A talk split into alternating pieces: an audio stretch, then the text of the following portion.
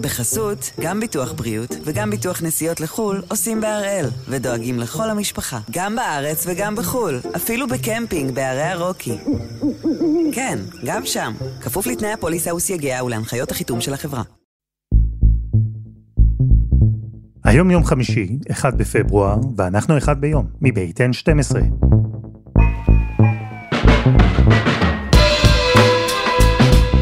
אני אלעד שמחה יופי, אנחנו כאן כדי להבין טוב יותר מה קורה סביבנו, סיפור אחד ביום, בכל יום.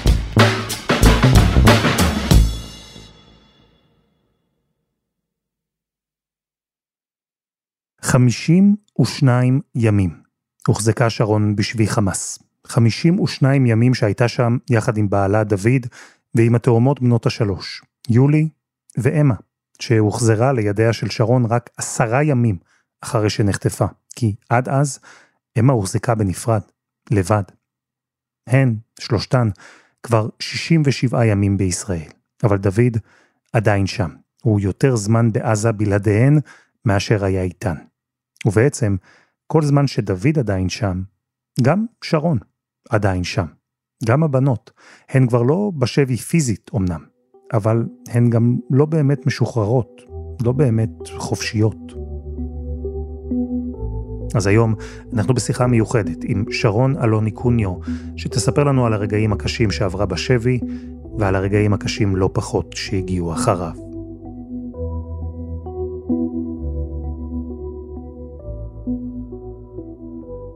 שלום שרון. שלום אלעד. אמ, נוהגים לשאול אה, בנימוס מה נשמע. אני שואל לא, לא רק בנימוס, אלא כי זו שאלה מורכבת. מאוד. המצב אה, לא משתנה, זאת אומרת שהמצב נשאר לא טוב. עד כמה זה מלווה אותך כל ביום יום? החוויות שאת עברת, העובדה שדוד עדיין שם, הבנות, עד, עד כמה זה נוכח? כל היום, כל היום, זה, זה כל היום שלי, זה רק סביב זה, אנחנו עדיין תקועים בשביעי לעשירי, זה כמו יום אחד אה, ארוך שלא נגמר. על אחת כמה וכמה אחרי שחזרנו מהשבי ושם למעשה נאמר לנו אה, מספר אזרחים הרבה נמוך בהרבה ממה שבפועל אה, יש שם ובגלל זה היינו בטוחים שיומיים שלושה דוד אחרינו. וכשיצאנו ולשמוע את המספר האמיתי ושביב התקווה ככל שהעסקה המשיכה להתקדם ואז ההתרסקות באותו יום שזה נפל, ומאז בעצם זה חוסר אונים, ייאוש, תסכול, עצב, הרבה מאוד עצב, גם שלי, גם של הבנות. ואין כל כך איך להתאושש מזה עד שהוא לא יחזור. איך זה מלווה אותך? כלומר, יש בכלל שגרה שדומה במשהו לשגרה אמיתית רגילה? וואו, רחוק אלפי שנות אור מזה. אין שום שגרה, זאת אומרת ש... רוב היום שלי מסתכם בלשבת, לחפש שביבי מידע באינטרנט, לחשוב עליו, לראות סרטונים שלו, הקלטות שלו לשמוע, להתמודד עם uh, הבנות וכל השאלות שלהן עליו, תוך כדי שמנסים למצוא את עצמנו בעיר אחרת, בגן אחר, בלי, בלי המשפחה שלנו, הקרובה של דוד שהייתה איתנו בקיבוץ.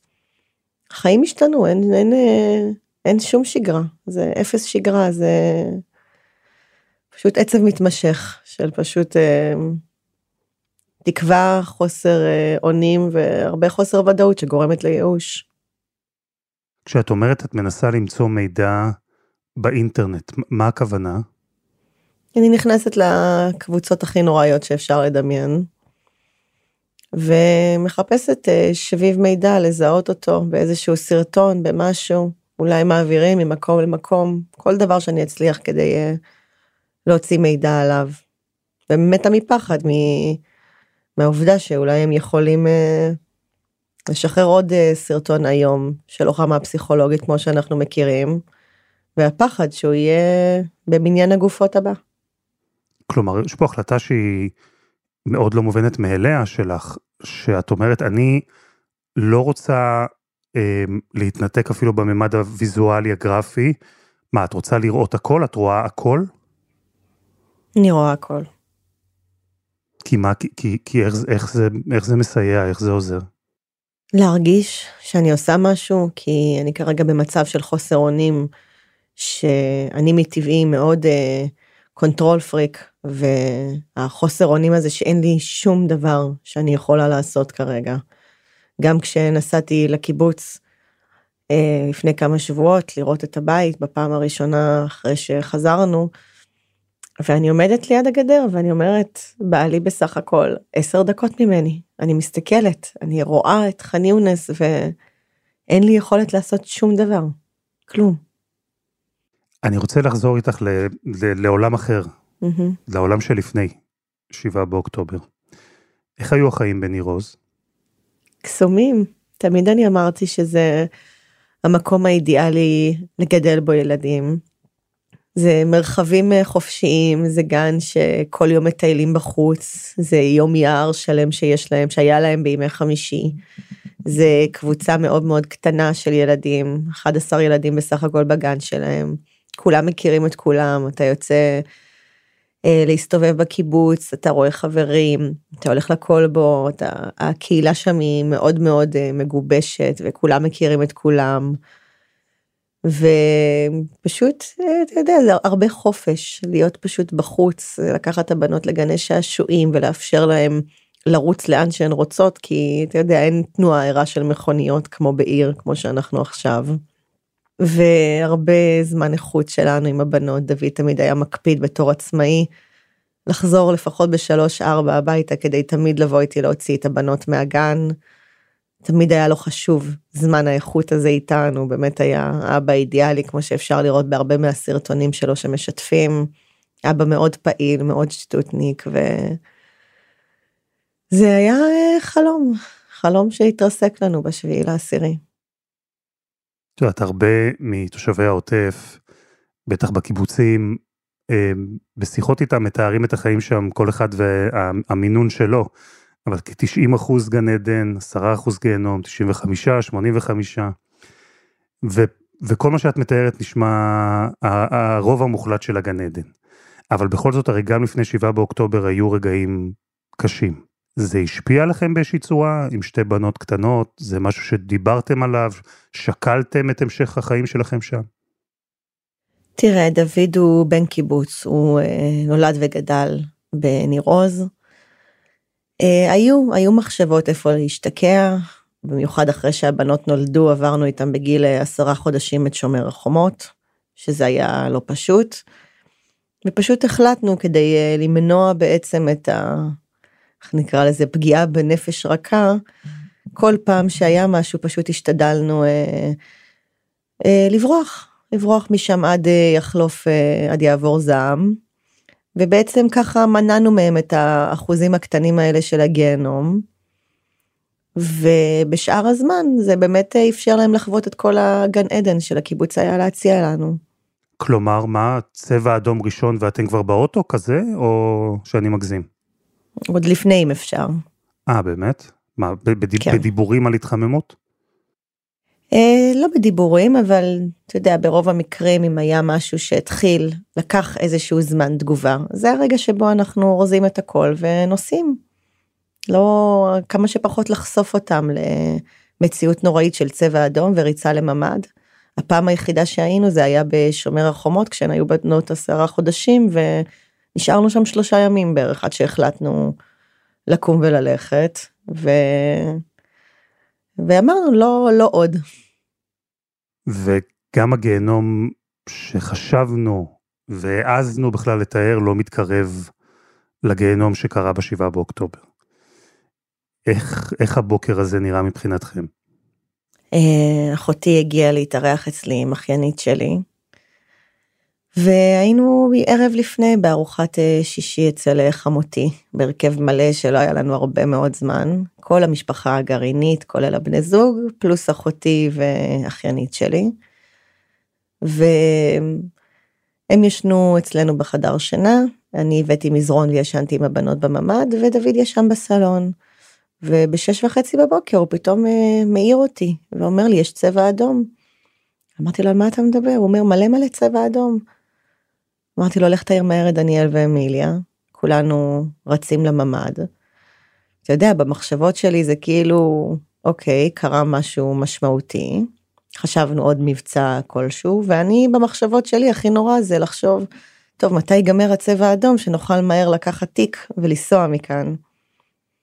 ובערך שלושת רבעי שעה אחרי זה, בסביבות שבע ורבע, כבר קיבלנו את ההודעה שיש אה, מחבלים בתוך הקיבוץ, ובעצם אה, להחזיק חזק את הדלתות, ובגדול אה, תתפללו לטוב.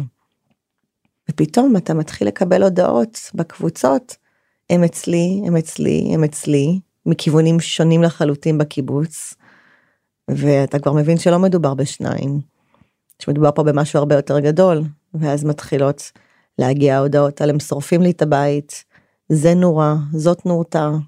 ברגעים האלה של ההודעות, שאני מניח שאת, כמי שמכירה את הקיבוץ כבר, יודעת לזהות לפי הגיאוגרפיה של ההודעות, מאיפה זה מגיע ושזה הולך ומתהדק. מה קורה בתוך הממ"ד? אתם נמצאים כולכם, ועל מה, על מה מדברים? מה, מה עושים? מה עושים עם, ה, עם הילדות? פאניקה מוחלטת, קודם כל. זה אני עם ילדה אחת יושבת עליי, מנסה לקרוא תוך כדי את ההודעות ולהבין אה, מה נגד מי, מי נגד מי, ואחותי בינתיים עם הבת שלה נותנת לה קצת לשחק עם הטלפון כדי להסיח את הדעת. הסתבר אחרי זה בדיעבד, רק שהשתחררנו, כי הפלאפונים שלנו נשמרו בממ"ד, אז אה, גילינו שאמיליה צילמה אותנו. יש ממש אה, תמונות מתוך הממ"ד, מהרגעים הקשים האלה, שהיא מצלמת את אה, דוד מחזיק את הדלת, ואותי מסתכלת בבהלה על התכתובת של ההודעות של הקיבוץ. וככה זה ניסה קצת להסיק את, ה... את אמה ויולי, שאמיליה איתם, ודניאל בפאניקה, ואני בפאניקה, ודוד אה, מחזיק את הדלת ופשוט לא עוזב. זה אימה שכאילו, אני לא, זה, זה ממש, אתה אומר לעצמך, אלוהים שישמור אותי, זה חלום, זה, אני, אני צריכה להתעורר, זה לא, זה לא באמת קורה. ואתה כבר מבין שזה כבר אה, חלום בלהות, שסיוט שאתה לא מאמין שזה אשכרה קורה. ואז הם נכנסו אלינו הביתה, והתחלנו לשמוע את הצרחות בערבית.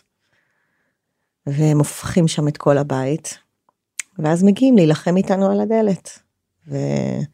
ואני אמרתי זהו, זה קורה. הם לא יודעת, כאילו, אתה יודע, הדלתות של הממ"ד אה, לא בנויות אה, להחזיק אה, נגד חדירות של מחבלים, אלא יותר דלת הדף פשוט לרקטות, אבל זה היה מצב שאני מבחינתי כבר השלמתי עם זה שאנחנו הולכים למות. על אחת כמה וכמה אחרי שהם כבר הבעירו את הבית. ושלחנו את ההודעות פרידה להורים. ובכל זאת, נלחמתם. דוד החזיק את הדלת, באיזשהו שלב אמרתם, נצא מהחלון. זה, אולי זו שאלה קצת סתומה, אבל זה מה, זה אינסטינקט כזה? זה יצר הישרדותי שיוצא ברגעים האלה? כן, כי אתה שומע את הילדות שלך מתחילות להיחנק. אתה מרגיש את החנק ואתה אומר כאילו אני חייב אוויר זה משהו. אני חושבת שכל בן אדם היה מרגיש את הצורך בדיעבד גם זו הייתה הכוונה שלהם להבעיר את הבתים בין אם שישרפו בפנים ובין אם להבריח החוצה כדי לראות. אנחנו ראינו את זה ממקרים אחרים אבל אה, פה זה היה באמת ממקום של אני לא מסוגלת לראות איך, איך אנחנו כולנו פשוט אה, נחנקים פה למוות בסבל הזה. הילדות כבר צרחו, בכו, נחנקו, השתעלו, זה הסיוט הכי נורא של כל הורה, לראות את הילד שלך גוסס לך מול העיניים. ואז קיבלנו את ההחלטה לפתוח את החלון. ומה קורה אז? כי אתם כבר יודעים בשלב הזה שיש מחבלים בחוץ, ולא מעט. נכון, ובהתחלה דוד מתחנן ממני לא לפתוח את החלון, ואני אומרת לו, מה, מה אתה רוצה שנעשה? שנשב פה פשוט ונגסוס למוות? הם לא יצליחו לחלץ אותנו, אין פה צבא, אין פה שום דבר, אף אחד לא הגיע אלינו. ואמרתי לו, אני פותחת את החלון, ודוד יצא ראשון והעברתי לו את יולי. ואז אני רואה חוליה של מחבלים מתקרבת, ופשוט אני אומרת לו באותו רגע, קח את הילדה ותברח. וסוגר את החלון. וכבר בשלב הזה, כבר עוד לפני, כבר ניתקו לנו את החשמל, אז היה חושך מוחלט ואין לנו אוויר, ופשוט החדר כבר נהיה שחור, שאנחנו כבר לא רואים אחד את השני אפילו. ואז אני מנסה לפתוח uh, עוד הפעם את החלון אחרי איזה דקה שתיים. ואני רואה מחבל נעמד מולי עם uh, קלצ'ניקוב. ואני צורחת לאחותי, סגרי את החלון, ואנחנו סוגרות, והוא נותן אה, שתי יריות. ובאותו רגע אני חושבת שאני כבר ויתרתי. אני כבר אמרתי, טוב, זה, זה הסוף שלנו, פשוט להיות פה בממ"ד ולהיחנק למוות. אני כבר לא רואה איך אנחנו מצליחות לצאת, אני פחדתי פחד מוות, כאילו שיראו בנו, ש... אתה יודע, זה מפחיד לחשוב על המוות שלך. זה... ואז אני התחלתי לאבד הכרה בגלל שאיפת העשן, ודניאל אומרת שהיא ניירה אותי, ואמרה לי, תפתחי את החלון, עדיף שיגמרו אותנו בירייה, מאשר אה, להיחנק פה לאט. אלה היו אשכרה שתי האופציות שלנו, להיחנק או שיראו בנו. זה... אתה יודע, אני מספרת את זה ואני אומרת, כאילו לספר את זה, זה מרגיש כמו סיפור של מישהו אחר שאני מספרת, אני עדיין לא במקום אפילו שאני מצליחה לעכל או לאבד את העובדה שאנחנו אלה שעברנו את זה, זה משהו שהוא לא נתפס, הרוע הזה. ופתחנו את החלון, וחוליה בערך של חמישה מחבלים מוציאים אותנו החוצה. משכו אותי ראשונה, אני קרסתי על הקרקע. הוציאו את אה, דניאל ואמה ומיליה, ופשוט אה, אותי גררו לבד למקום אחר. חלק על הברכיים, חלק על הרגליים, מה שהצלחתי, כי לא כל כך הייתי בהכרה. הרגע הזה שבו מפריטים אותך מכולם ומתחילים לגרור אותך למקום אחר, אמרת שאת ככה חצי בהכרה. החצי שנמצא בהכרה, מה עובר בראש? הולכים לאנוס אותי ולהרוג אותי. אמרתי, אין סיבה אחרת בעולם שיגרור אותי משם לבד מחבל. זה מחשבה הכי קשה, הרגע הכי קשה, של כאילו, אתה יודע, יש כל כך הרבה רגעים ביום הזה שאתה אומר, יכולתי למות בהם, ובאמת אולי שלושה ארבעה רגעים שבאמת כבר הכרנו, היינו מוכנים כבר להכיר בעובדה שזה קורה, בין אם זה בשריפה, ובין אם זה כשהוא גרר אותי, ובין אם זה הפגיעה שלנו בשדות בדרך לעזה. וכל פעם אתה אומר לעצמך, זהו, זה הסוף. זה, ככה זה הולך להיגמר. הולכים לאנוס אותי ולהרוג אותי. ובמרכאות, למזלי, גררו אותי לכיוון uh, הטרקטור שדוד ויולי כבר נתפסו ונלקחו אליו, והוא פשוט צעק להם, זאת אשתי, תביאו אותה לכאן, וכולם בטרקטור התחילו לצעוק. ובאמת הביאו אותי לשם, ואני רואה שאחותי, הבת שלי והאחיינית שלי לא איתי. וכשאת עולה על הטרקטור, ודוד איתך שם, ואת רואה שאתם בעצם עם ילדה אחת ולא עם שתיים. ואת רואה את דניאל ואת אמיליה, את, את, את רואה משהו? לא, הם הפרידו אותנו ברגע שיצאנו מהחלון, לקחו אותם לכיוון אחד ואותי לכיוון אחר. היא לא ראתה שאני נעלמתי ואני לא ראיתי שהיא נעלמה. פשוט בשנייה, בשניות הם עשו את זה. ואז דוד שואל אותי על הטרקטור, איפה אמה? אמרתי לו, לקחו אותה. הוא גרר אותי לבד, הוא לא נתן לי לקחת את אמה איתי. והוא, לקחו אותה עם אה, דניאל ואמיליה למקום אחר. יש לי גם אמה בבית, אז זה, זה, זה, זה, חודר, זה חודר אישית. כן. אה, אני מנסה לתמין את הסיטואציה שאתם יושבים על הטרקטור, מתחילים כבר מה, לנסוע לעזה על הטרקטור? כן. יוצאים מהקיבוץ לשדות, ומתחילים אה, לנסוע. אנחנו, אנחנו קילומטר וחצי אווירי, זה נסיעה של כמה? חמש, שבע דקות, מהטוקטוק הזה, טרקטור שהיינו עליו. מאוד מהר אנחנו מגיעים לשם, עם עצירה בדרך כלשהי שירו במחבלים, ואז ניסינו לברוח לשדה. אבל אה, מהר מאוד העלו אותנו על עוד טרקטור. ופתאום אתה מתחיל לשמוע את ההמון צועק ומתחיל להרביץ לנו, ואני אומרת לעצמי, אלוהים שישמור אותנו, אנחנו בעזה. ו... תרחיש, כאילו אני אומרת לעצמי, בסיוטים הכי גרועים שלי, אני לא האמנתי שאני אהיה חטופה לעזה. גם בשלב הזה אתה עוד לא יודע גם להגיד לאן לוקחים אותך. אני מבחינתי אמרתי, טוב, עם כל המכות פה שהולכות על הגב של כולנו, הם בטח ייקחו אותנו לאיזה מקום מרכזי ויעשו לנו לינץ'. וכל מה שעובר לי בראש זה אלוהים שישמור אותי, איך אני אראה אותם הורגים את בעלי ואת הילדה שלי מול העיניים שלי. זה פשוט היה יום מזעזע בכל כך הרבה רמות, שאיך אחותי אמרה את זה באחד הראיונות, עוד לא המציאו מילים שיתארו את הרגשות של מה שאנחנו עברנו שם בשביעי באוקטובר. עוד לא המציאו את זה, עוד אין דרך להמציא את זה, כי אנחנו עוד בעצמנו לא מסוגלים לאבד את זה, אבל אה, אימה זה מילה קטנה מדי. מדברים בזמן הזה? מישהו אומר משהו? אני כבר לא כל כך זוכרת, הייתי די אאוט, אני רק זוכרת שדוד אמר לנו לרדת ל... לקפוץ מהטרקטור, לרדת מעל השדות, וכולנו פצועים מרסיסים, ואני אומרת, אה, טוב, מה עכשיו? אנחנו לא יכולים אה, לרוץ לאנשהו, אנחנו צריכים להתקדם אולי 50 מטר לשדה, ואתה מתפלל שאיזה מסוק יראה אותנו. ודוד מחזיק את יולי שהיא פשוט אה, בדממת אלחוט, נראה לי פשוט אה, בהלם מכל מה שקורה. וכמה דקות אחרי זה כבר הגיע מחבל עם נשק שלוף ואומר לנו תעלו לטרקטור הבא שהגיע עם כל הביזה שהייתה עליו שהם לקחו מהקיבוץ שזה אותו כבר סרטון מפורסם שלנו נלקחים לעזה. המחשבות על אמה? נונסטופ. אני ממש אפשר להגיד אה, בעשרה ימים הראשונים out לגמרי. רק חושבת על איפה היא, אם היא בכלל בחיים, אם חטפו אותה. כי אנחנו לא ידענו מה הולך בקיבוץ, אם צבא הגיע, לא הגיע. אבל אני בראש שלי כבר, אה, הנורא מכל קרה. אמה מתה. וזה כשאתם לוקחים אתכם לעזה ואתם מגיעים אחרי הנסיעה הנוראה הזו, וישר לוקחים אתכם למקום שבו תהיו כל התקופה?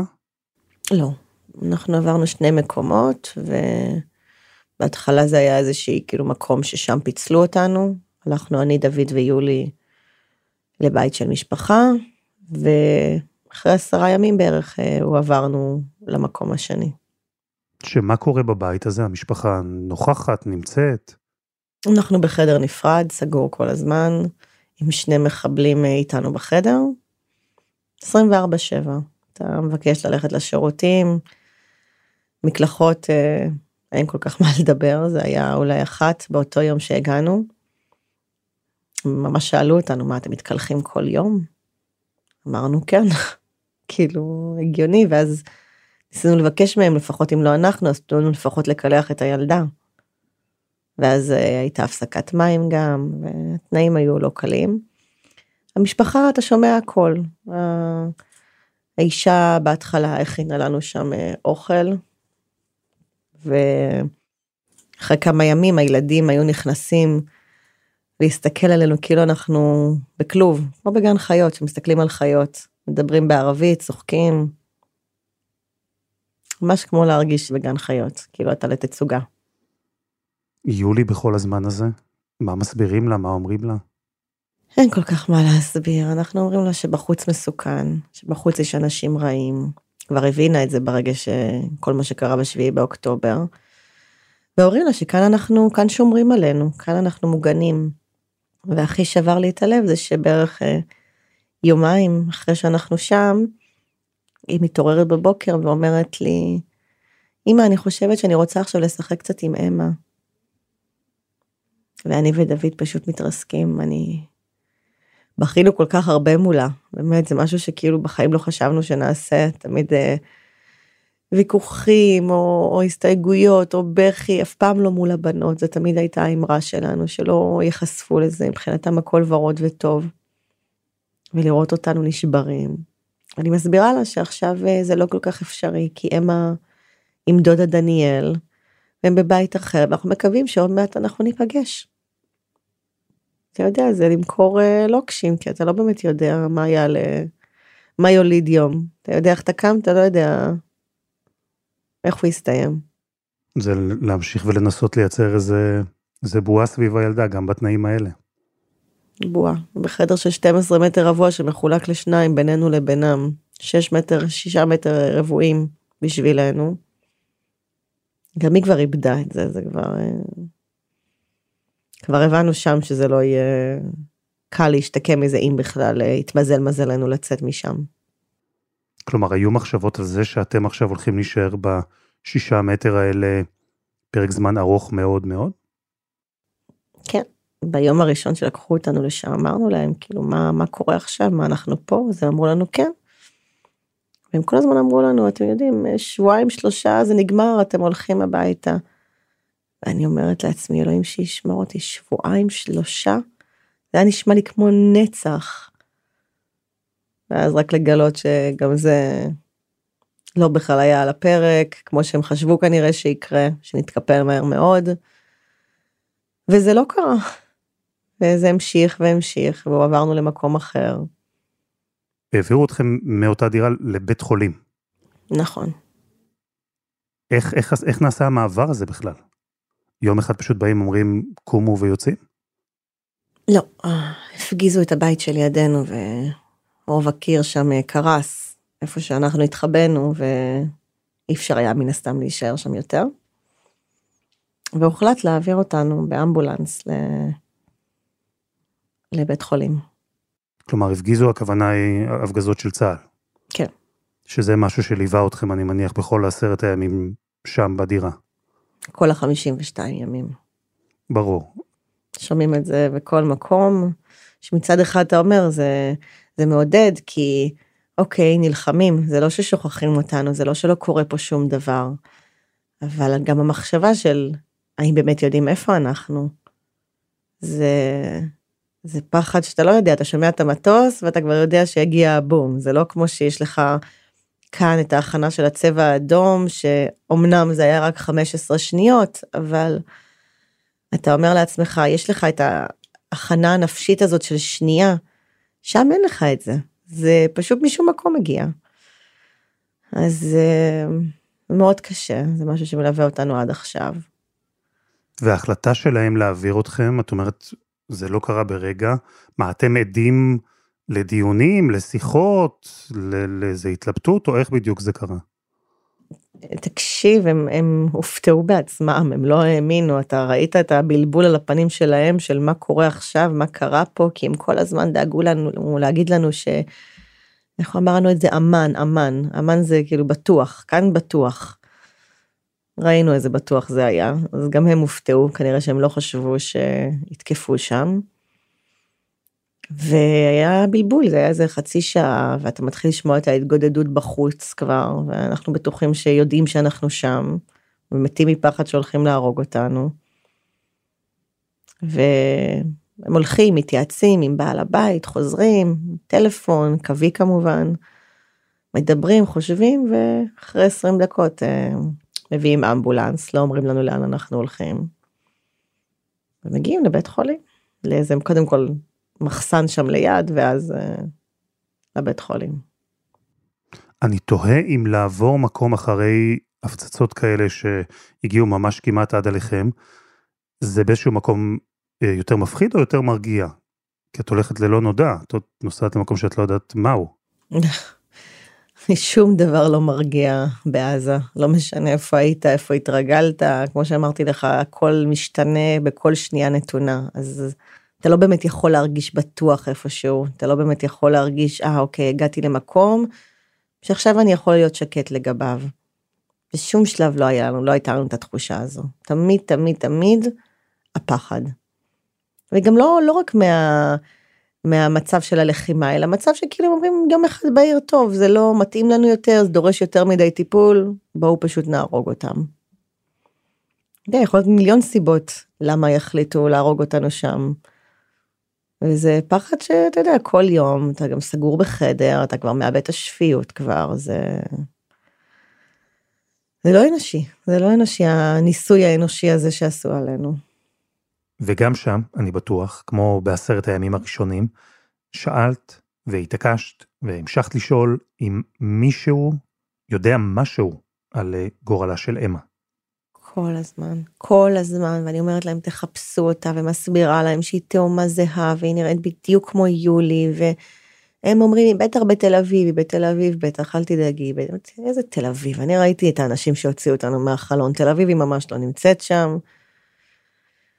ואז אה, נכנסים, אה, רוצים לעשות לנו איזשהו סרטון, נכנסים כמה חבר'ה עם מצלמה, והסיפור המוכר שאני שומעת בכי מבחוץ. אני תופסת את דוד ברגל ואני אומרת לו, זאת אמה. והוא בטוח שאני כבר איבדתי את זה לחלוטין. הוא אומר לי, איזה אמה, מה אמה, איפה אמה, איפה אנחנו. ופתאום הבכי מתחזק ונכנס לחדר, ומוסרים לנו את אמה. ואני פשוט הייתי בטוחה שאני הולכת להתעלף שם באותה שנייה, באמת זה... אני ודוד התחלנו לבכות ואנחנו לא מעכלים את זה, והיא בהיסטריה והיא לא מזהה אותנו כי אנחנו, אתה יודע, לבושים בחיג'אב. ואתה אומר לעצמך, איך לעזאזל? איפה לעזאזל היא הייתה? למה רק עכשיו החזרתם לי אותה? זה הרבה אושר על זה שהחזירו לי, אבל ניסיון להבין איפה היא הייתה עד עכשיו. ואחרי שהעניינים קצת נרגעו, ניסינו גם לשאול אותה, בעצם להבין מה קרה ברגע היציאה מהחלון, והיא סיפרה שהאיש נשפך באדום כשהם היו על העגלה בדרך לעזה. משפט שבחיים לא יצא לי מהראש, שילדה בת שלוש אומרת אותו. וכששאלתי אותה מה דודה עשתה, אז היא אמרה לי ישבה. והייתי בטוחה שזהו, שבדרך לעזה גם הרגו את דניאל ואמיליה. ואני אומרת לה, איפה את היית? היא אומרת לי שמות של אה, שתי נערות מהקיבוץ שלנו. וחשבתי, אמרתי, אוקיי, אז היא הייתה איתם כל העשרה ימים האלה. אחרי זה התברר לנו שזה היה רק לילה אחד, ושכל שאר הזמן היא הוחזקה לבד. בעזה. איך, איך, איך, איך מתמודדים עם כזה דבר? איך, איך, את יודעת, אני חושב על, על החזרה של, של כולכם, וכמה שעוטפים ומדברים על עזרה ו, ו, ותמיכה, ואת מקבלת לידיים שלך את אמה, אחרי עשרה ימים, והיא ילדה בת שלוש, איך בכלל אפשר לספק משהו בסיטואציה כזאת? איך אתם בכלל החלטתם מה עושים ואיך עושים ואיך מדברים? כלומר, זה נשמע לי כמו סיטואציה פשוט בלתי אפשרית. הכל אה, פועלים מתוך רגש באותו רגע, זה לנסות להרגיע אותה קודם כל. שרתי לה את השיר שתמיד אני שרה להם כשאני מרדימה אותם בלילה או כשהן בוכות.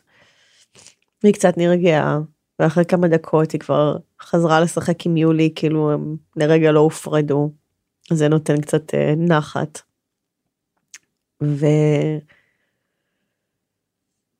אין, אין דרך נכונה לפנות, מצד אחד מאוד פחדנו לדבר איתה על זה כדי לא לעשות לה יותר נזק אם היא עברה משהו קשה, מצד שני אתה חייב לדעת גם כדי לנסות לטפל בה אם חלילה עשו לה משהו, אם חלילה הרביצו לה, אם אצל מי היא הייתה, מי שמר עליה.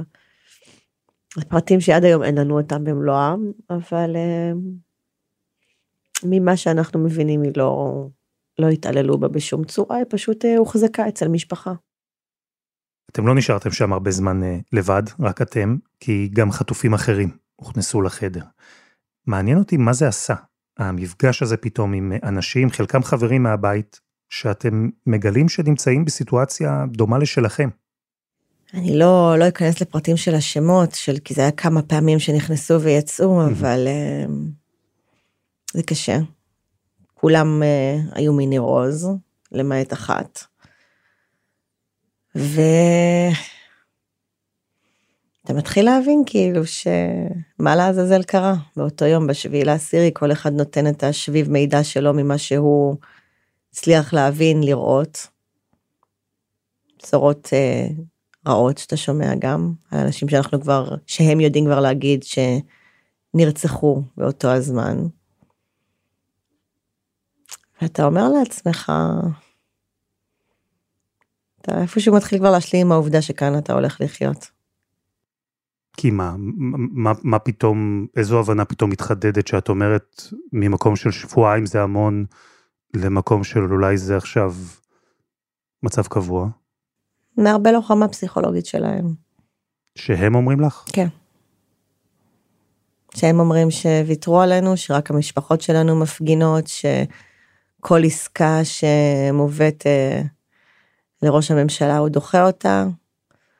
פשוט נותן לנו את התחושה שוויתרו עלינו, שכרגע ההישג הצבאי זה מה שחשוב, שאנחנו פשוט נשכחנו מאחור. וזה עובד?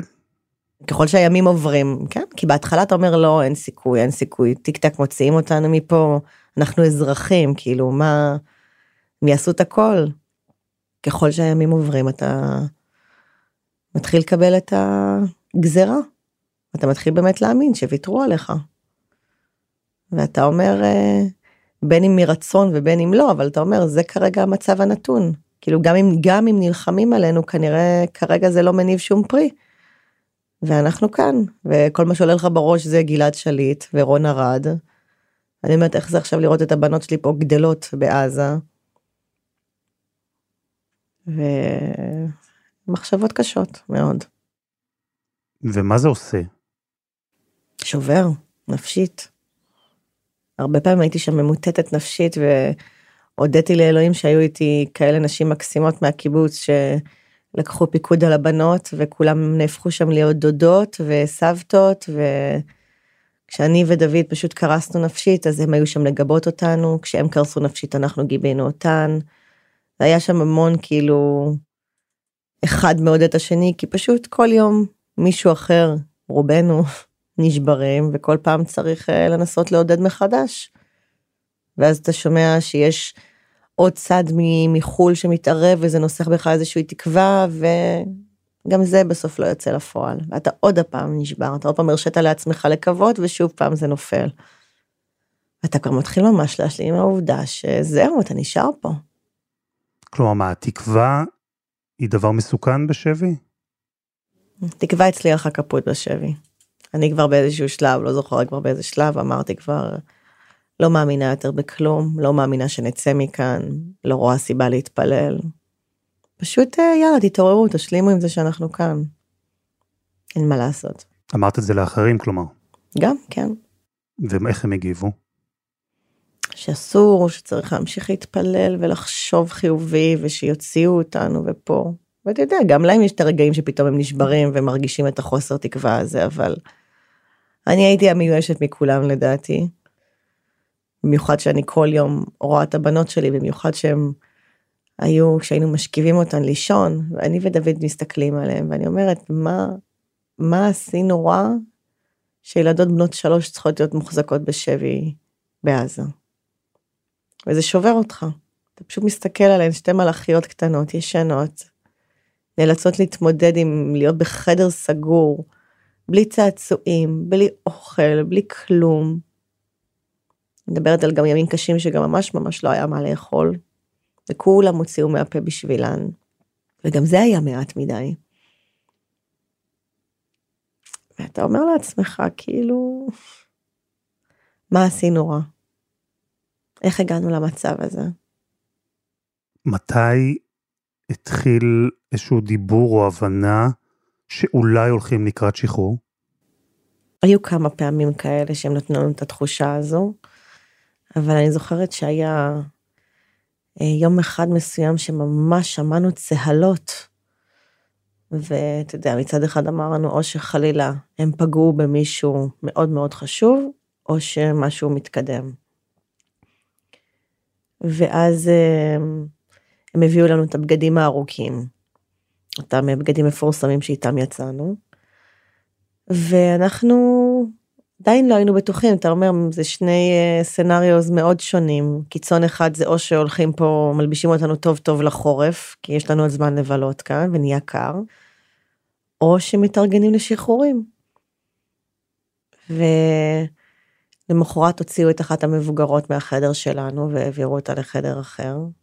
וביקשו ממנה למדוד את המעיל, אז הבנו שזה קורה. עד שהם באמת הסכימו להגיד לנו שזה קורה, זה היה באותו יום שהחליטו לקחת את דוד. ואז נודע לנו שבאמת יש עסקה. אמרו לנו שהעסקה כרגע כוללת אה, נשים וילדים, ואותו לוקחים למקום עם גברים אחרים. ואז אמרו לנו שזו עסקה של אה, ארבעה ימים, ארבעים חטופים. הם אמרו את זה בגאווה, בשמחה, בפנים חתומות? אתה יודע, אחד מהם בא ושואל אותי, למה את בוכה? אמרתי להם, לקחו את בעלי. איך אתה שואל אותי דבר כזה בכלל? ואז זו פעם ראשונה שאמרו לי, אבל אחותך יוצאת היום. ואני אמרתי, אם היא יוצאת היום, סימן שהיא נפגעה קשה. כי מי יוצא ראשון ביום הראשון? פצועים קשה, מבוגרים, מה שתיארנו לעצמנו שיקרה. עד אז בכלל לא ידעת שהיא בחיים. לא ידעתי שום דבר. אני מבחינתי, לפי התיאור של אמה, היא מתה. זה משהו שליווה אותי בכל לילה, האשמה שהיא בכלל הייתה, שהיא באה לבקר אותי, שהיא נשארה לישון אצלי, שבגללי זה קרה לה. אה, להרגיש את האשמה על זה שבין אם היא מתה או בין אם היא פצועה, זה קרה בגללי. במרכאות. אני אה, קצת חושש אה, לשאול על רגע הפרידה מדוד. הרגע הכי קשה בחיים שלי. זה הרגע ש... שבאמת שבר אותי. לא, לא ידענו כמה זמן יש לנו, ואנחנו פשוט אה, מתחבקים שם, זה היה בסוף איזה שלוש שעות. שאני פשוט מתחננת בפניו. שיקחו אותי איתך. אני רוצה לבוא איתך, אני לא רוצה שתהיה לבד. יטפלו בבנות, המשפחות שלנו ידאגו להם. אני לא יכולה להשאיר אותך לבד. הם בוכים, והוא בוכה ואומר לי, אני מת מפחד. אני בוכה והבנות בוכות, ואומרות שלא ייקחו את אבא שלנו, למה לא לוקחים אבא אחר? הוא מתחיל למכור להם סיפורים שהם רק uh, הולכות, שאבא רק הולך לעזור למבוגרים, ועוד כמה ימים הוא גם יבוא לבית של סבא וסבתא. הרגע הכי קשה בחיים שלי. וזה לא שבאמת הייתה לך בחירה, אבל זו תחושה נוראה של להיות קרועה בין בעלך לבין הבנות. נכון. הוא כל הזמן אמר לי, מהרגע שנחטפנו, למרות שהם כל הזמן אמרו לנו שמשפחות יצאו ביחד, הוא אמר לי, את תראי, הם יפרידו את הגברים בסוף, הם ייקחו את הגברים לבד. והוא צדק. לצערנו הרב הוא צדק. לא היה לנו שום סיי בזה. פשוט עובדה. ואני מניח שזה מאוד שינה את הימים שבאו אחר כך. ואם היית מיואשת לפני, איך, איך זה השפיע? כן, נשארו לנו עוד בערך אה, שלושה ימים, יומיים וחצי עד השחרור שלנו. בלילה הראשון אני הייתי אאוט לגמרי. כל הבנות שם גיבו אותי. ולמחרת ניסיתי לתפקד כמה שאני יכולה, אבל גם הבנות הרגשת את השינוי בהתנהגות שלהם, הם גם כבר איבדו את זה.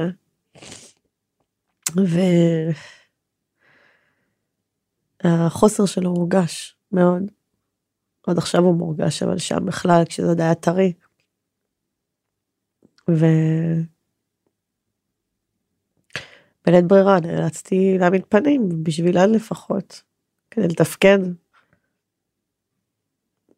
אבל אה, אני מודה לאלוהים שהיה לי את הנשים שם שהיו איתי בחדר, המדהימות מהקיבוץ שלי, ששמרו על השפיות שלי, ושמרו על הבנות שלי, במיוחד שני וקרינה. ו... שום דבר לא באמת יכול להיות אבא, רק הוא. הוא צריך לחזור. כשלקחו אתכם והעבירו אתכם לצלב האדום, התמונה הזאת נחקקה אצל כל כך הרבה אנשים. איך היה הרגע הזה? זה, זה רגע... שוב, אני, את יודעת, אי אפשר להשתמש במילים כמו אה, משמח, אבל, אבל יש הקלה מסוימת, איך זה מרגיש? זה נותן תקווה פעם ראשונה, שאתה מבין ש... משהו מתקדם, שזה באמת הולך אולי לקרות, אבל אתה אומר לעצמך, עד שאני לא יוצא מעזה, שום דבר לא סופי. וזה אותו דבר, כמו שעכשיו אומרים לי עם העסקאות, כולם, אתה יודע, חברים וכאלה, אומרים איזה יופי, זה משהו מתקדם, ואני אומרת, תקשיבו לי, עד שאני לא אראה אותו פה לידי, אני לא מאמינה בכלום. אני לא מפתחת תקוות על כלום. אני כבר פיתחתי כל כך הרבה פעמים בשבי תקוות. כל כך הרבה פעמים ביטחנו תקוות שאנחנו קיבינימט, אז אני לא יכולה להרשות לעצמי לפתח את התקווה הזאת. וגם כשכבר עברנו לצלב האדום, הפחד הזה כי אין להם שום נשק באוטו, כלום, ואנשים שם קופצים בדרך. ואני כל הזמן שואלת אותם מתי אנחנו מגיעים כבר, מתי אנחנו מגיעים כבר, כולי פקעת עצבים. ואז כשהגענו לכרם שלום, והיא פתחה את החלון, והוא אמר לה שם איזה משהו בעברית החייל, אני פשוט יצאה ממני איזושהי זעקה כזאת, ובכי היסטרי ורעידות בכל הגוף שלא להאמין שזה נגמר. אבל אתה חושב שזה נגמר כי דרך התאוששות של כמה ימים, אתה אומר לעצמך, סיוט רק התחיל. במיוחד כשאתה יודע, הייתה לי עוד תקווה בשלושה ימים הראשונים אחרינו, כשהמשיכו. ואז באמת כשהפסקת האש נפלה, אני הבנתי שהסיוט שלי רק התחיל. אני חיה את השביעי לעשירי עד היום. כשאת אומרת הסיוט, את מדברת על זה שדוד שם, כלומר עוד בכלל לא הגענו לשלב שבו את מתחילה להקל ולטפל בנפש שלך. בדיוק. אני עוד לא יכולה בכלל להתחיל לאבד ולעכל את מה שקרה שם ולהתמודד עם זה, כמו שרוב האנשים שעברו את השביעי לעשירי יכולים. כי אני מבחינתי עדיין שם, הוא שם, אני שם. הלב שלי קשור בשלום. יודעת שהוא לא יחזור, או ש... לא רוצה אפילו להגיד את האופציה השנייה, אבל עד שלא תהיה ודאות כלשהי, אני תקועה. את יודעת משהו מאז שעזבתם? לא, רק שהוא הורד למנהרות, זה הכל. ומה אומרים לבנות, שכמו שאמרת, שואלות? את האמת? בהתייעצות כמובן עם הפסיכולוגית, זה... יש להם הרי פסיכולוגית, אה, אתה יודע, אנחנו, עוד לא היה מקרה כמו שלנו, של פדויי שבי, אז הכל הוא מאוד אה, ניסיוני, אבל זה טיפול של טראומה בגיל הרך. והיא אמרה להגיד להם את האמת. הן יודעות, אבא עדיין בעזה. אנחנו מאוד עובדים קשה על אה, לנסות לשחרר אותו משם. ואנחנו מאוד מקווים שבקרוב הם יחליטו שגם uh, תורו לחזור. והוא יחזור אלינו. וזה זה סיפור שאני לא יכולה להבטיח להם באמת שהוא אמיתי, אבל זה כרגע הנרטיב שאיתו אני צריכה ללכת, כי הן יודעות מה זה עזה, הן יודעות ששם אבא נשאר. וכל הזמן השאלות של מתי הוא חוזר, אני רוצה את אבא. וזה כל פעם לחזור על אותו נרטיב. של אבא עוד שם, הם עדיין לא משחררים אותו, ואנחנו מחכים, מחכים אה, בקוצר רוח כבר ליום שהוא יחזור אלינו. אז בינתיים בהצתה, אחת מציירת לו ציורים ומאוד מתרגשת ושומרת, לא נותנת לאף אחד לגעת וזה. השנייה יותר הדחיקה. ורק עכשיו היא קצת מתחילה יותר לדבר עליו, שזה טוב, זה הטיפול של הילדים, זה היה הרבה יותר טוב מאשר שכמעט חודשיים היא לא דיברה עליו. ועכשיו היא מתחילה לדבר, אני, אני בוכה, אני כועסת כי אבא לא כאן. משפטים שלא דמיינת לעצמך שילדה בת שלוש תגיד, שכל כך חכמות שלצערי הברכה הזו היא קללה כרגע. כי ההבנה שלהן היא מעל ומעבר, והן מבינות כל מה שקורה סביבן וכל מה שקרה סביבן. וזה מקשה על תהליך ההחלמה שלהם. במיוחד שזה לא באמת, אתה יודע, אוקיי, סיימנו, חוזרים לפחות לסביבה מוכרת. לא. זה, הבית נשרף, עת מגורים יותר בניר עוז. זה להתחיל הכל מאפס במקום אחר, ועוד בלי אבא. מציאות מחורבנת. יש כעס? הרבה. על זה שהפקירו אותנו. איפה כולם היו? אני תמיד אמרתי לעצמי, וגם לאחיינית שלי, אמיליה, שמרבה האירוניה, שאלה אותנו באותו יום שישי, אז לא, לא יהיה לנו פה צבע אדום, נכון? אמרתי לה, מה פתאום, ממי, עכשיו הכל רגוע, הכל בסדר. וגם לאחותי תמיד אמרתי, זה נראה לך כל כך קרוב, אבל את הרבה יותר נגיד בטוחה פה מאשר במרכז. יש לנו פה את הצבא, יש פה את החומות, את הזה. איפה כל זה היה בשביעי לעשירי? איפה? רק בשתיים בצהריים הגיעו לקיבוץ שלנו, אחרי שכבר אזרחים, תושבים, התחילו לצאת ולעזור אחד לשני. כל המחבלים כבר לא היו שם, כל האספסוף לא היה שם. עוד הספיקו לשחק כדורגל במגרש שלנו, לשבת ולאכול uh, בבתים של אנשים. אז כן, יש הרבה כעס. אז אני אשאל אותך לסיום, שרון, שתי שאלות. Mm-hmm. בתור מי שמאוד לוקחת שליטה ומאוד מפוקחת, מה בעצם את עושה עכשיו ומה את רוצה שיקרה? והשאלה השנייה היא מה אנחנו יכולים לעשות, כולנו. תראה, בגדול מה שאני מנסה לעשות עם כל הקושי שבדבר זה להשמיע את הזעקה שלו ואת של כולם, מה שהם לא יכולים לעשות בעצמם, כי לא משנה כמה ינסו להשתיק אותנו, אנחנו לא נשתוק, כי הם לא יכולים לזעוק את זה, ואם הנושא הזה ירד מסדר היום והחשיבות שלו תרד מסדר היום, הם פשוט ינמקו שם. ואנשים שוכחים את זה, כי אולי זה לא מישהו הקרוב אליהם, אבל זה יכל לקרות לכל אחד אחר. זה בשמזל שזה קרה לנו, אבל uh, אנחנו צריכים שכולם יעמדו מאחורינו כמו משפחה אחת גדולה, וכשאני יצאתי ולראות מה, מה נהיה מהמדינה, אני פשוט הייתי בהלם, הלם מוחלט לראות את ההתאחדות של כולם, ואני מאמינה שזה היה מנוע הלחץ הכי גדול בעסקה הראשונה שהחזירה אותנו. בגלל זה אני אומרת לכל מי ששומע, תמשיכו להילחם איתנו, זה לא מספיק לנו להיות המשפחות לבד. אנחנו צריכים את כל עם ישראל, לא משנה מכל, זה לא עניין פוליטי בכלל, זה פשוט עניין של כולנו מקדשים את, ה, את הערך של, של החיים פה במדינה הזו. בניגוד לאתה יודע מי, אבל אם לא יעזרו לנו להשמיע את הצעקה הזו ואת החשיבות הזו, ולשים את זה על סדר היום כדבר ראשון, כל יום, לפני הכל, כי לכל שאר הדברים יש את הזמן שלהם, אבל לבעלי, לגיסי ולכל שאר החטופים אין את הזמן הזה. אנחנו רואים את זה בסרטונים הנוראים שהם מוציאים, אנחנו רואים את המצב שלהם, אנחנו העדנו על המצב שלנו שם, כבר עברו את הכפול זמן מאיתנו, זה לא הולך ונהיה טוב יותר. וככל שאנחנו נחכה יותר, אנחנו פשוט נקבל גופות, זה הכל. אז כמו שהעם המדהים הזה התגייס, ועדיין מתגייס, אני רק מבקשת שימשיכו עם זה, להמשיך להשמיע את זה לעולם, להמשיך לגייס כל אדם בעל השפעה שבאמת יכול להניע משהו, גם בעסקה, גם במודעות, כל דבר, כי אנחנו יודעים איך זה מצטייר בעולם. אנחנו צריכים שיבינו באמת מה קורה כאן. ואנחנו צריכים את כולם לצידנו.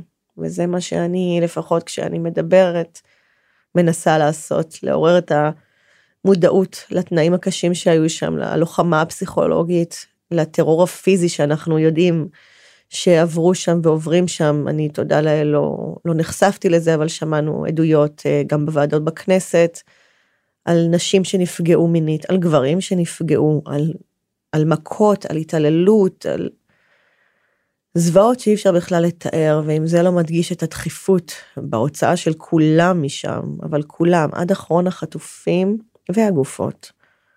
אז אני באמת לא יודעת מה עוד צריך כדי לעורר פה מישהו. משהו שאת רוצה להוסיף? שאם בדרך, לא דרך, זה יגיע לדוד, שתדע שכמה אני אוהבת אותך ולא מוותרת עליך. והבנות מאוד מתגעגעות אליך, ואני מתגעגעת אליך. ואתה חייב לחזור אלינו. חייב.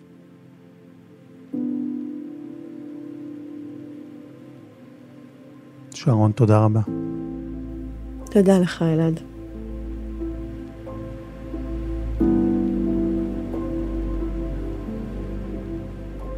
וזה היה אחד ביום, של N12. אנחנו מחכים לכם בקבוצה שלנו בפייסבוק, חפשו אחד ביום, הפודקאסט היומי. העורך שלנו הוא רום אטיק, תחקיר והפקה, דני נודלמן, שירה הראל ועדי חצרוני, על הסאונד מור הרטוב, יאיר בשן יצר את מוזיקת הפתיחה שלנו, אני אלעד שמחיוף, אנחנו נהיה כאן גם בשבוע הבא.